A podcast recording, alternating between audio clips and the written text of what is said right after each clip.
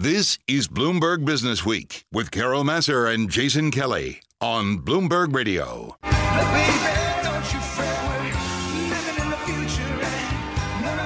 All right, so I'm going to make a confession here on air. We talk about a lot of books. Yes. And we get to read a lot of books or we get handed a lot of books. And, Yep. you know, we sort of flip through them and we have discussions with authors. There are very, very few that I pick up. I flip them open on the train and then I'm just in. And I was totally in on this book from the get go. It's called This Could Be Our Future. It's a manifesto for a more generous world. Yancey Strickler, he's the co founder of Kickstarter, former CEO. He is the author of this You book. You tick so many boxes with us. Yeah, it's really great. It's really great. He's here with us in New York City. He's based out in LA, uh, but here in our studio. And I have to say, there are so many questions I have for you, but I guess the first is why this book? Why now? Um, yeah, great, great question. I mean, it, it's it started for me with when I lived here in the city. I lived here for almost 20 years, and I lived in Lower East Side. And there was a crystallizing moment where there was a old punk dive bar in the neighborhood called Mars Bar. Yeah. And it got turned, it got torn down and replaced by a TD Ameritrade Bank.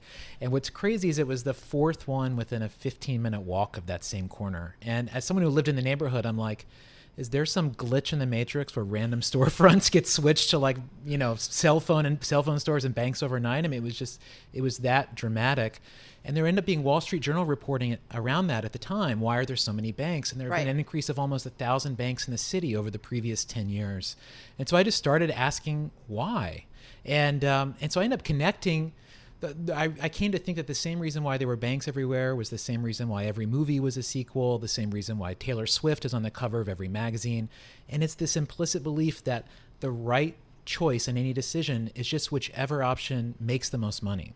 And that's become a simple sort of calculus that we use to organize and operate our decisions that works some of the time but then you have weird moments where your neighborhood gets overtaken by bank branches and you're like wait what what what is the logic here What? And that your life almost without you having any say in it fundamentally changes. Your daily experience fundamentally changes because of these forces that truly are beyond your control. Yeah. Well, I think what's interesting is what happened, you know, where it went from making money was a good thing and, and many people benefited as a result of it to Yeah. making money became such a terrible thing. I don't think and, it's a terrible and in the hands thing. of just a few. Yeah, I don't. I don't think it's a terrible thing. I think that. I think that there's. Um, I think that the goal of financial growth is a, is an intelligent one, um, but we keep expecting that if we just grow the capital base, that we can just use that money to solve everything else. But I think we're finding that the transaction fees for that are very high, and pricing in externalities is very difficult. Like the fact that you can still get a 30-year mortgage on beachfront property in America right now is crazy. Like we are not yet really registering what's happening around us.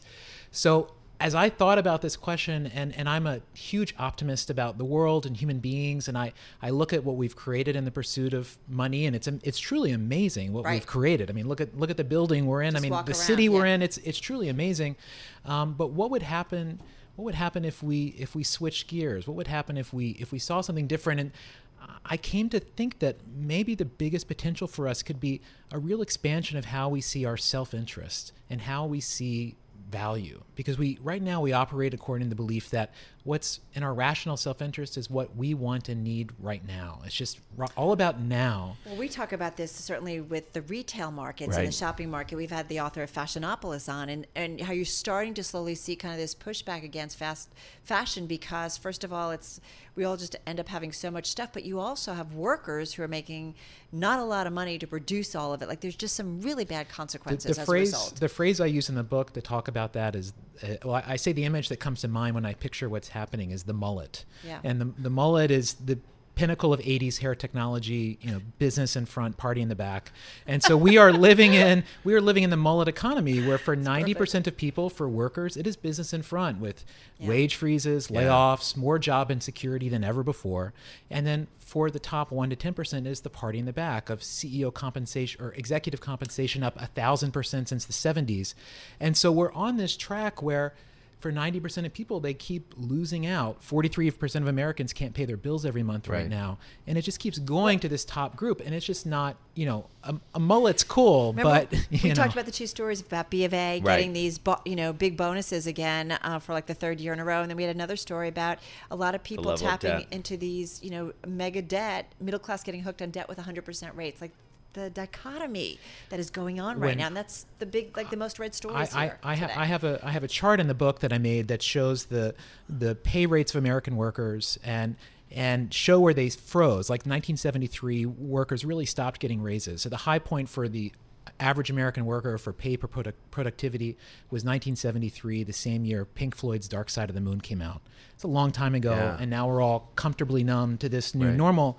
But I, I have this chart where I layer over top of the income, I layer the, the introduction of the credit card, which was the first credit cards mm-hmm. happened in 1966. There was zero credit card debt in, in America in 1966. Wow.